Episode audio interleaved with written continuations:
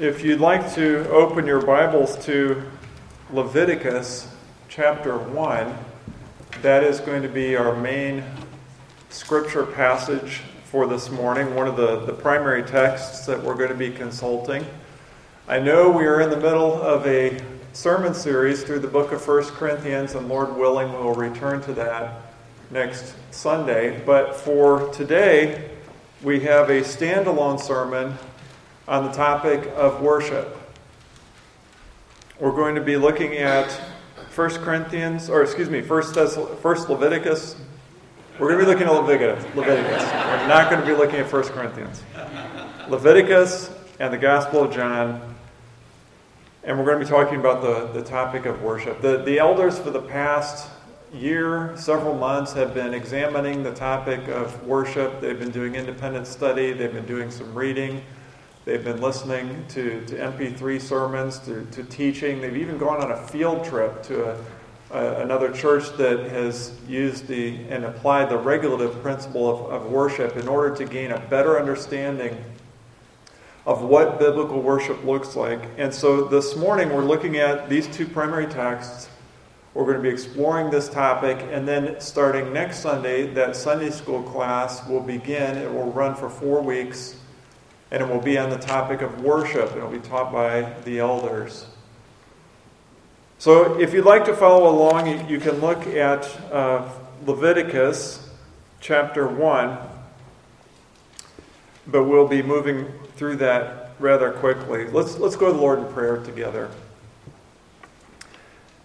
Heavenly Father, as we approach your word this morning, we come in faith and we come expectantly. We want to see the main point of this passage. We also want to, to understand what you're, you're trying to teach us through your word. So we open up our hearts and our minds. We open up ourselves for correction. We open up ourselves for instruction because we love you and we want to, to follow you and worship you in truth. We pray this in Jesus' name. Amen. There was an older couple that had retired several years ago, and they finally had an opportunity to take the vacation of a lifetime, and they were in Hawaii. And they were walking along the beach at sunset. And as they were walking along, they saw a couple of other couples. They saw one couple uh, playing frisbee and, and laughing and, and, running around and, and, and jumping in the sand.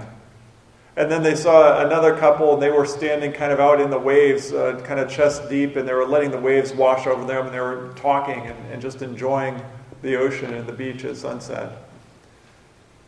And the husband looked at these, these younger couples, and he looked at his wife, and he reflected on their years together, and he looked at his wife and said, Are you still glad that you married me? And she said, Of course. What kind of a question is that? And he said, Well, you know, when we were married, I, I, had a really fast car, and I think you, you liked that, and that was one thing that attracted you to me. And she said, Yeah, I liked your car, but that doesn't matter. And he said, Well, you know, in 87, the business went under, we had to sell it, we never really recovered. I used to have a lot more money. We, we used to have a lot more in the bank. And she said, That doesn't matter either. And then he looked at some of the younger couples and some of the guys, and then he looked at his own body and he said, Well, I, am not really built like I used to be built. And my, my hair is, is kind of gone. And she said, Stop. None of that matters. I still love you. And she said, What about me? My, my health has declined significantly in the last five years. Does that matter to you? And he said, Of course not. She said, Okay. So they went back to the hotel room. She said, I think I need to lay down for a little bit. And he said, All right. And he grabbed the keys and he made his way for the door and he said, I'm going to run to the grocery store. I'm going to get a few things. And she said, Hold on a second. Where are you going? And it was their custom and, and habit that whenever someone left the house, they would always go to the other person, give them a quick kiss, and say, I love you. And so the husband turned around and, and walked back, and, and he did that. And she said, hey, that still matters. None of that other stuff matters, but, but don't stop doing that. That still matters to me. the worship of God by God's people still matters.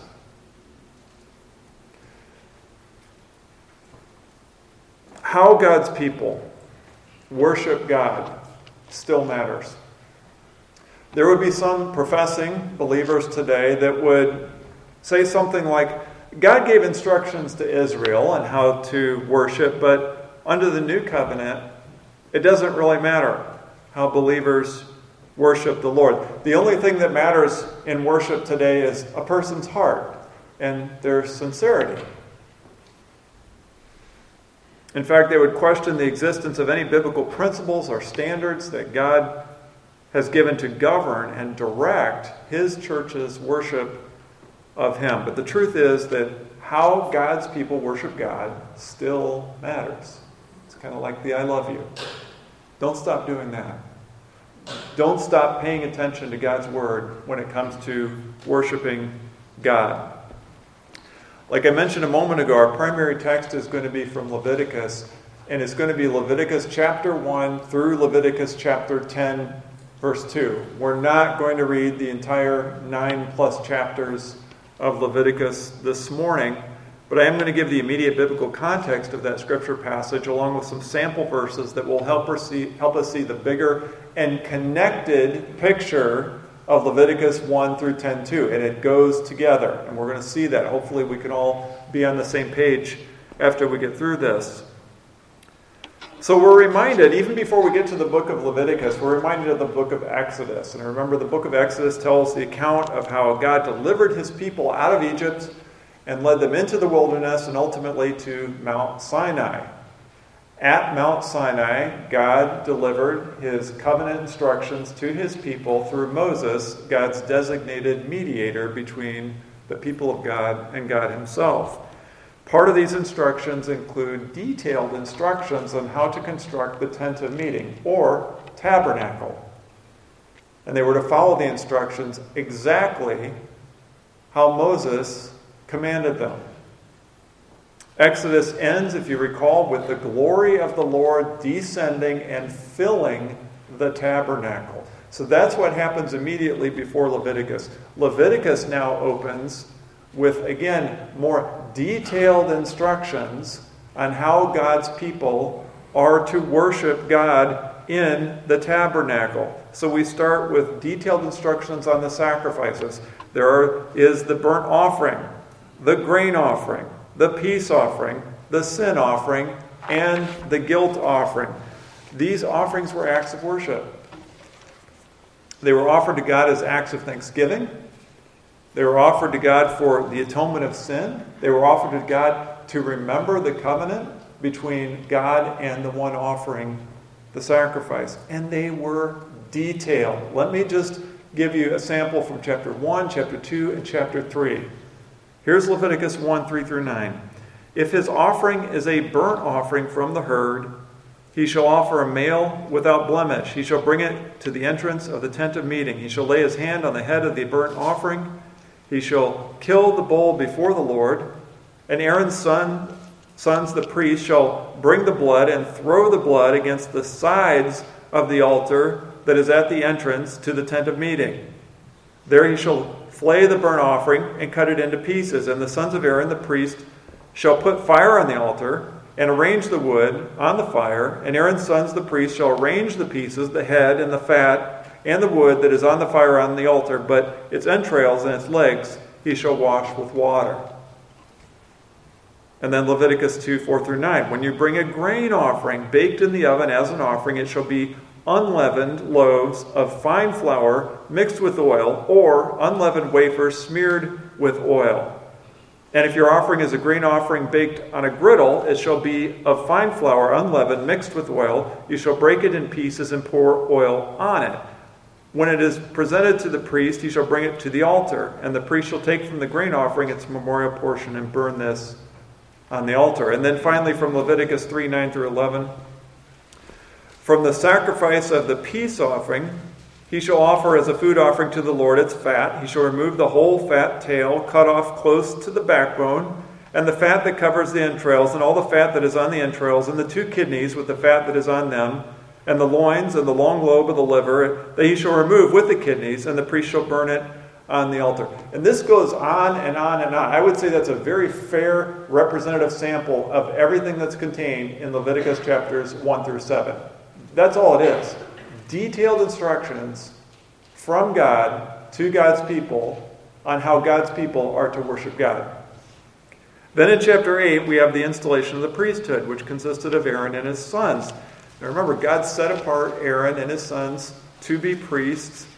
Their ordination lasted seven days. And like the instructions for the sin offerings in chapters 1 through 7, these instructions were detailed. It starts with this comment in Leviticus 8:5, and Moses said to the congregation, "This is the thing that the Lord has commanded to be done." And then he proceed, proceeds to clothe Aaron and his sons with these priestly garments. There is anointing oil, there is a bowl that's offered in sacrifice. Blood is applied to the horns of the altar. Part of the animal's burned. Part of the sacrifice is taken outside the camp and it's burned there. A ram is offered. Uh, some of the blood is, is placed on, on body parts. We have Leviticus 8.24. It says, Then he presented Aaron's sons, and Moses put some of the blood on the lobes of their right ears, and on the thumbs of their right hands, and on the big toes of their right feet. There are several additional details. Remember, seven day process. And then chapter 8 ends with this verse. Leviticus 8:36 and Aaron and his sons did all the things that the Lord commanded by Moses.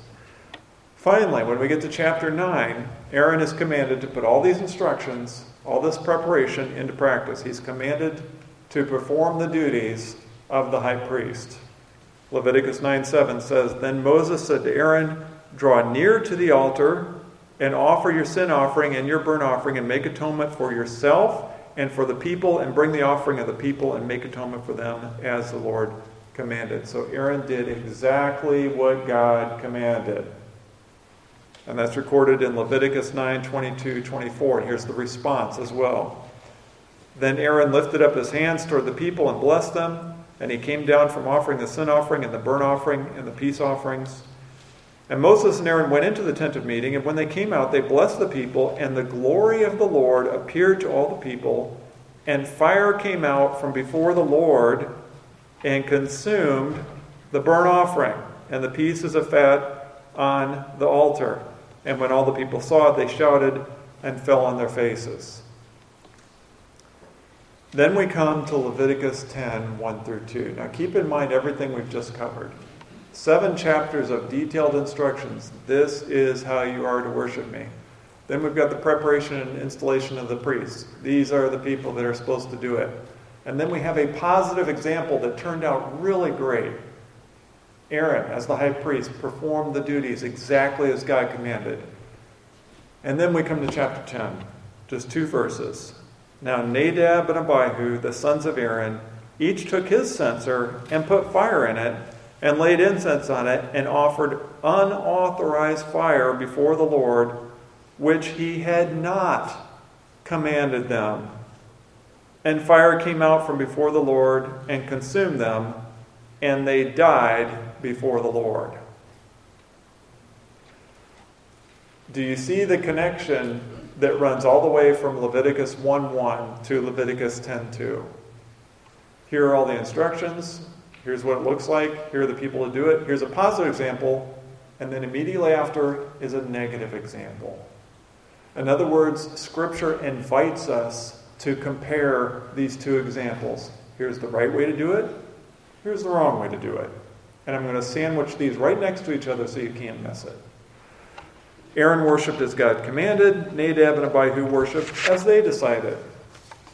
Aaron worshipped correctly, and fire consumed his burnt offering or his offering. Nadab and Abihu worshipped incorrectly, and fire consumed them. So the question is what does this teach us? What does this first nine plus chapters in Leviticus teach us? It teaches us that how we worship God is important to God. In other words, it matters. It also teaches us that all the that God's people are to worship God according to God's word. That's what that whole nine plus chapters is about. It's, it's chapter after chapter after chapter to, to drive home that one point. Now, somebody might raise a hand of objection and say, okay, well, that's the old covenant. So far, you haven't proven anything to me. Um, I get it. Under the old covenant, um, all that stuff was important, but none of that stuff matters anymore. We're free to do whatever we want, want and worship however the Spirit leads. In response, I would say, first of all, that the Holy Spirit never contradicts Scripture. So to claim to follow the leading of the Holy Spirit and do something contrary to Scripture just doesn't work. But I would also respond by saying the New Testament actually does address the importance of worship according to the truth of God's Word. John 4. We're going to be looking at just a couple of verses from John 4, but the background quickly is this. If you remember from John 4, this is the account of Jesus and the woman from Samaria. Jesus is on his way from Judah and he's going to Galilee, Judea, going to Galilee, and in between is Samaria. Um, sometimes the Jews would take time to travel all the way around Samaria because they didn't want to go near it.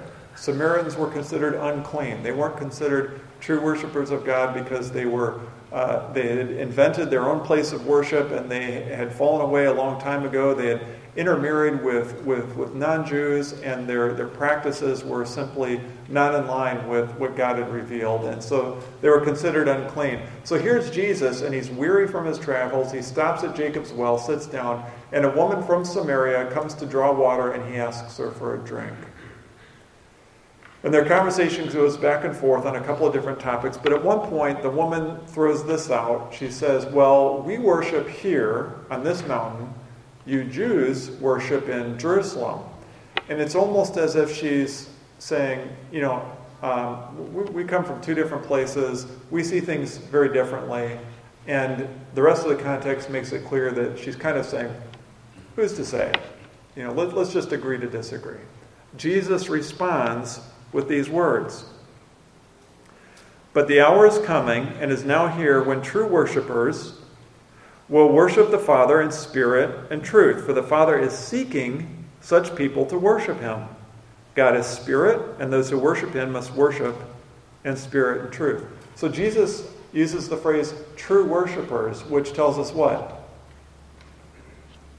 That it's possible to be a false worshiper.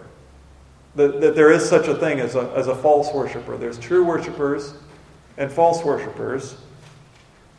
Well, what characterizes true worshipers? He says, worshiping God in spirit and truth. In spirit. Remember, God is spirit.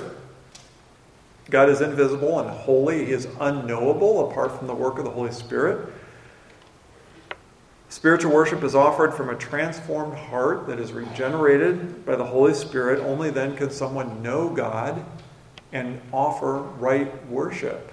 It is impossible to correctly worship God while at the same time rejecting the Son of God. That just doesn't work. But when we place our faith and trust in Christ, we can worship with genuine sincerity and correctly in the head and the heart. And truth, worshiping according to Christ and His Word. Remember, God's Word is truth. So the only way to worship God in truth is to worship Him according to His own self revelation. We are to worship according to Scripture. Anything other than what Christ has disclosed in, in His Word is invented or imagined or false worship. So the conclusion we draw again from John 4 is the same one we drew at the end of Leviticus 1 through 10 2, and that is that the way God's people worship God still matters. And also, God's people are to worship God according to God's word. Nothing's changed. Nothing's changed. In other words, God has not stopped caring how his people worship him. It still matters. Now, Christians over the centuries have garnered the reputation of being people of the book, and that book is, of course, the Bible. We say this is our only rule for faith and life.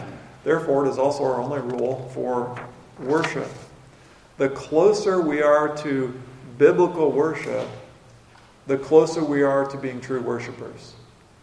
Conversely, the further away we get from biblical worship, the closer we get to false worship. Now, the church has, has looked at this, as you can imagine, for a long time, and generally there are two camps that, that, have, that have formed to, to approach the subject of worship the normative principle and the regulative principle. Here they are, a couple different ways. The normative principle says if the Bible does not prohibit something, then we can include it in worship. And the regulative principle said, says unless the Bible commands something, we don't include it in worship. Do you see the difference? Or to put it another way, the normative says we can worship God any way we want unless the Bible says don't. Whereas the regulative principle says we can only include something in worship that God commands. Everything else, we don't. Well, if we look at our two examples, if we look at the example of Leviticus and the example of John, and we try to apply both of these principles, we're going to see pretty quickly that the normative principle doesn't work. Nadab and Abihu were ordained priests. They were in the tabernacle. They were doing what they were supposed to be doing, except on one point, they didn't. They, they, they, they deviated and did something that God did not command. And how did that turn out? Not too well. It doesn't work there. How about John 4? How about if today the, the church um, decided to, as part of a worship service, offer an animal for sacrifice? We, we just wanted to show what it was like, or we, we just wanted to honor God by, by offering some sort of blood. How would that turn out? Well, not too well. Not too well. Any worship apart from Jesus Christ and His Word is false worship. Both from Leviticus and from John 4, and from several other passages, both in the Old Testament and the New Testament. That's just a couple of, of highlights. It becomes clear that the regulative principle is the best approach to worshiping God. In other words, there must be biblical warrant for everything we do in worship. If the church devises her own worship, then she can't be engaging in true worship. So when we come to the New Testament, we're not going to see anything like Leviticus 1 through 7. We're not going to see chapter after chapter after chapter of detailed instructions on how to run a Sunday morning worship service. So if you're looking for that, you're going to be disappointed. It's just not there. Instead, the New Covenant instructions for worship include some explicit directives, but mostly general principles and examples, positive commands, prohibitions, and some things derived from what is called true and necessary inference. Remember, this is a valid way to interpret the Bible and to form our doctrine. And it goes like this a valid and true inference. One is true, two is also true, therefore, three must be true. You see, that, that kind of a logic works when interpreting the Bible. So, based on Scripture's teaching, it's helpful to be categorizing uh, worship into different bins. I'm sure we all have either in our basement or in our garage or in our attic or in an extra bedroom somewhere some plastic bins where we've thrown things and we've labeled the bins so we can get organized and we can come back and, and retrieve things that we need, like Christmas decorations in this box, Christmas lights in this bin, uh, Easter decorations in this bin, or whatever. They're helpful for organizing. So it's helpful maybe to think of these as worship organizing bins. Number one, elements. The New Testament presents elements, the specific parts of worship service which are commanded in the Bible. There are some things that God's Word tells us must be included in a worship service. They include reading of Scripture, preaching, prayer, singing, sacraments, of which there are two baptism and the Lord's Supper, offerings, and at times, oaths and vows. These are the elements of Scripture. These are the non negotiables. These are the things that we're not free to deviate from or invent or say, well, this may be important, this might not be important. No, Scripture lays these forward for us as necessary elements. The second bin is forms, the way in which the elements are carried out. So we're, we're commanded to sing. How are we to sing? Uh, are we to sing to the accompaniment of instruments or, or not? Are we, are we to sing hymns or, or praise songs? Um, how, are we to, how are we to preach? Are we to preach topically or are we to preach expositionally and, and walk through consecutive books? Are we to pray with studied free prayer, or are we to pray prayers that we've written out and prayed over? Or are we to recite the Lord's Prayer? All these things are forms, the way the elements are performed. And then finally, circumstances. These are incidental matters of necessity that demand a decision, but that are not specifically commanded in the Word. For example, meeting time. Uh, we meet at 9.30 on Sunday morning. What about 11 o'clock? Sure, that's fine. That's a circumstance. Are we to meet in a brick building or are we to meet in a wooden building? Doesn't matter. That's a circumstance. It's not specified. So, based on these organizing bins, based on the commands and scriptures, based on the idea and the understanding that worship still matters to God, there are some application points. And we've been thinking about these. I want to lay out a few of these right now, but we're going to be covering some more of these application points in the, the worship Sunday school class over the next four weeks. Number one, we should never introduce something that the Bible prohibits and we should not introduce anything that the Bible does not command. That's essentially the regulative principle. So, and I think I've used this as an illustration before. We wouldn't have a puppet show as part of the worship service. Why not? Well, because it's not commanded in Scripture. That would actually be distracting. Even if it's about Daniel in the lion's den or something like that, that that's not something that the God commands. Liturgical dance. This was popular maybe 10 to 20 years ago in some mainline churches where um, uh, people in leotards would come up and they would dance to music, and that would be part of the worship service. That's not appropriate. That, that's not an element of worship. Or, or a hot dog eating contest.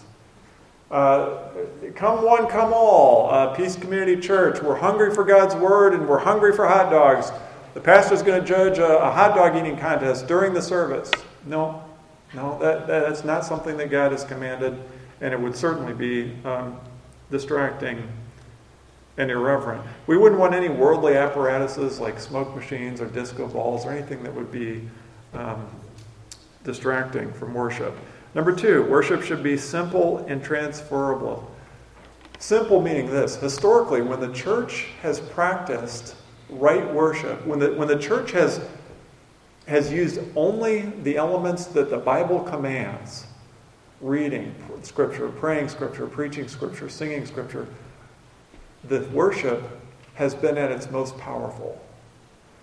On the other hand, when the church has devised her own methods, when the church has gotten away from the elements and introduced other parts, other things that don't belong in the worship service, it becomes much weaker. We can probably think of a couple examples of that. When the church invents things, when the church introduces novelty into the worship service, we're right back with Nadab and Abihu, putting something in there that, that we've decided is a good idea instead of what God has commanded. So it should be simple, it should be these simple elements. It, it should be transferable. In other words, when you look at these elements, are they transferable? Do they only work in, in suburban Chicago in 2022, or do they work anywhere? Can you, can you worship using these elements in a grass hut with no walls on a beach in the Philippines? The answer is yes, you can. You can preach the word, you can sing the word, you can administer the sacraments. Can you do this in a stone cathedral with vaulted ceilings and, and, and all kinds of uh, stained glass windows. Yes, you can do it in a place like that too. And you can do it in any language, in any culture. It's transferable. One thing to keep in mind is that no part of a worship service is ever neutral. So we need to take great care and ensure that all things complement the worship of God and not overpower it or impinge upon the purpose of worship.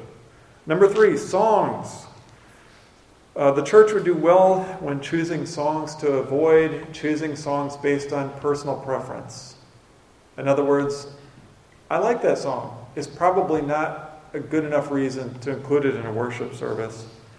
The church should avoid shallow lyrics, overly repetitive choruses, theologically incorrect language, irreverent language, language that focuses on the self using a lot of pronouns like I, me, mine, mine those types of things used repeatedly are probably a yellow or, or maybe a red flag. What we do want are content heavy songs that contain solid doctrine, biblically reverent language that directs the worship of God's people towards God. I've got one example of a song that would be very appropriate to use in worship, and I'll explain why. The name of the song is To God Be the Glory. I love it already. I, I love the title already. To God Be the Glory. Listen to two verses and then let's unpack them. It says, To God be the glory, great things he has done. So loved he the world that he gave us his Son, who yielded his life in atonement for sin and opened the life gate that we may go in. O perfect redemption, the purchase of blood to every believer, the promise of God, the vilest offender who truly believes, that moment from Jesus forgiveness receives. Do you hear all the content that's packed into that? So loved he the world that he gave us his son. That's John 3:16. For God so loved the world that he gave us his only son. Atonement for sin, that's Hebrews 10:12. But when Christ had offered for all time a single sacrifice for sins, he sat down at the right hand of God. He talk, it talked about redemption. That's Ephesians 1 7. In him we have redemption through his blood. The purchase of blood. We looked at that in 1 Corinthians 6. You are not your own. You have been bought with a price. That price is the blood of Christ. To every believer, the promise of God. That's Galatians 3.29. If you are Christ's, then you are Abraham's offspring, heirs according to promise. The vilest offender who truly believes. We're back to 1 Corinthians 6, 9 through 11. And that vice list that follows with, and such were some of you, but you were washed.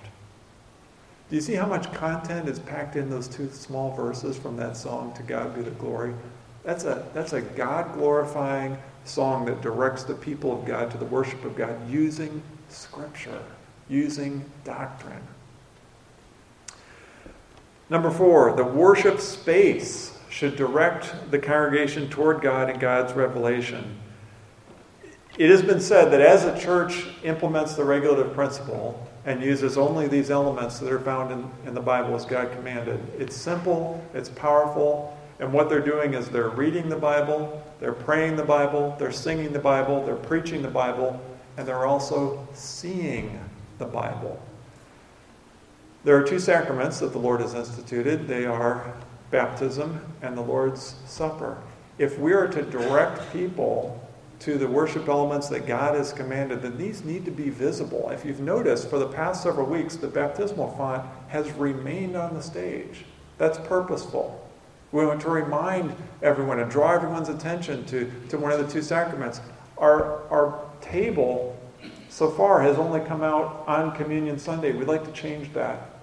And we also think if we're trying to direct God's people to the most important elements of worship, which are word and sacrament, a more substantial pulpit may be in order instead of a kind of a metal skeleton, something a little more prominent. We'd also like a permanent communion table that remains out and visible every worship service. These are a few things that we'd like to change.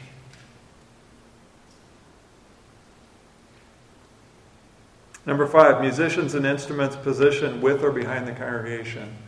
So maybe we move things to the floor. Why is that? It's because the people of God should be joining voices together and praising God, and it's not to be something that is done to or for or directed at the congregation, but everyone joins together and worships God. So, like I said a moment ago, nothing is neutral. And, and I want us to be sure that we understand this wasn't like uh, you know, the five elders got together and, and they just decided, well, I like this, so let's do this. That's not it. We got together and we said, we need to make sure that we are overseeing the church in the correct manner and leading the people to worship God in the way He's commanded. So, this is the fruit of all that. And again, I want to encourage you to attend the Sunday school class over the next four weeks. We'll be laying out some more details, answering any questions, and, and giving people an opportunity to support some of these improvements. Yes, the Old Covenant ceremonies, the sacrifices, the Old Covenant sign of circumcision, temple worship, that no longer matters because it's been fulfilled through Jesus Christ. But God's concern for how his people worship him still matters. It matters to Him. We are to worship in spirit and truth.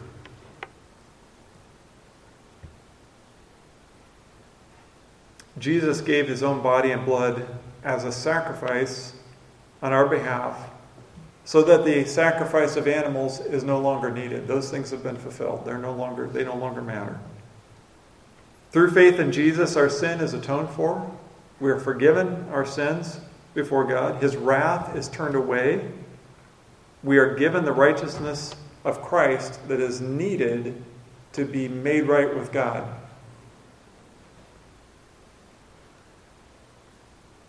We cannot enter the kingdom of God without Jesus Christ. To be clear, if you are outside of Christ, then you are separated from God. There is no forgiveness of sins. There is no promise of eternal life. There is no spiritual blessing outside of Jesus Christ. However, in Christ, when you repent and believe in Jesus Christ, you have every spiritual blessing in Christ. You have all those promises. You are assured eternal life. I would encourage anyone here today, if you have not placed your faith and trust in Jesus Christ, turn to Him. Recognize that it's the, the relationship between a person and God is, is more than just going to church or, or more than just um, being friendly or, or nice. It's about being made right with God through the work of Jesus Christ on the cross and faith in Him.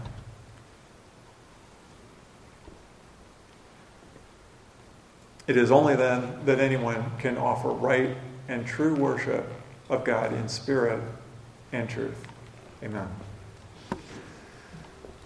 Father, we thank you for your word, and in addition to the, the words of truth that lead us and point to faith in your Son, they also direct your church on how to worship you.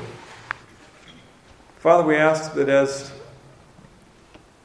a local church that desires to reside in your will and to worship you according to your commandments, that you would continue to lead, that you would continue to shape that you continue to improve how we worship you on the Lord's day. And we pray this in Jesus' name. Amen.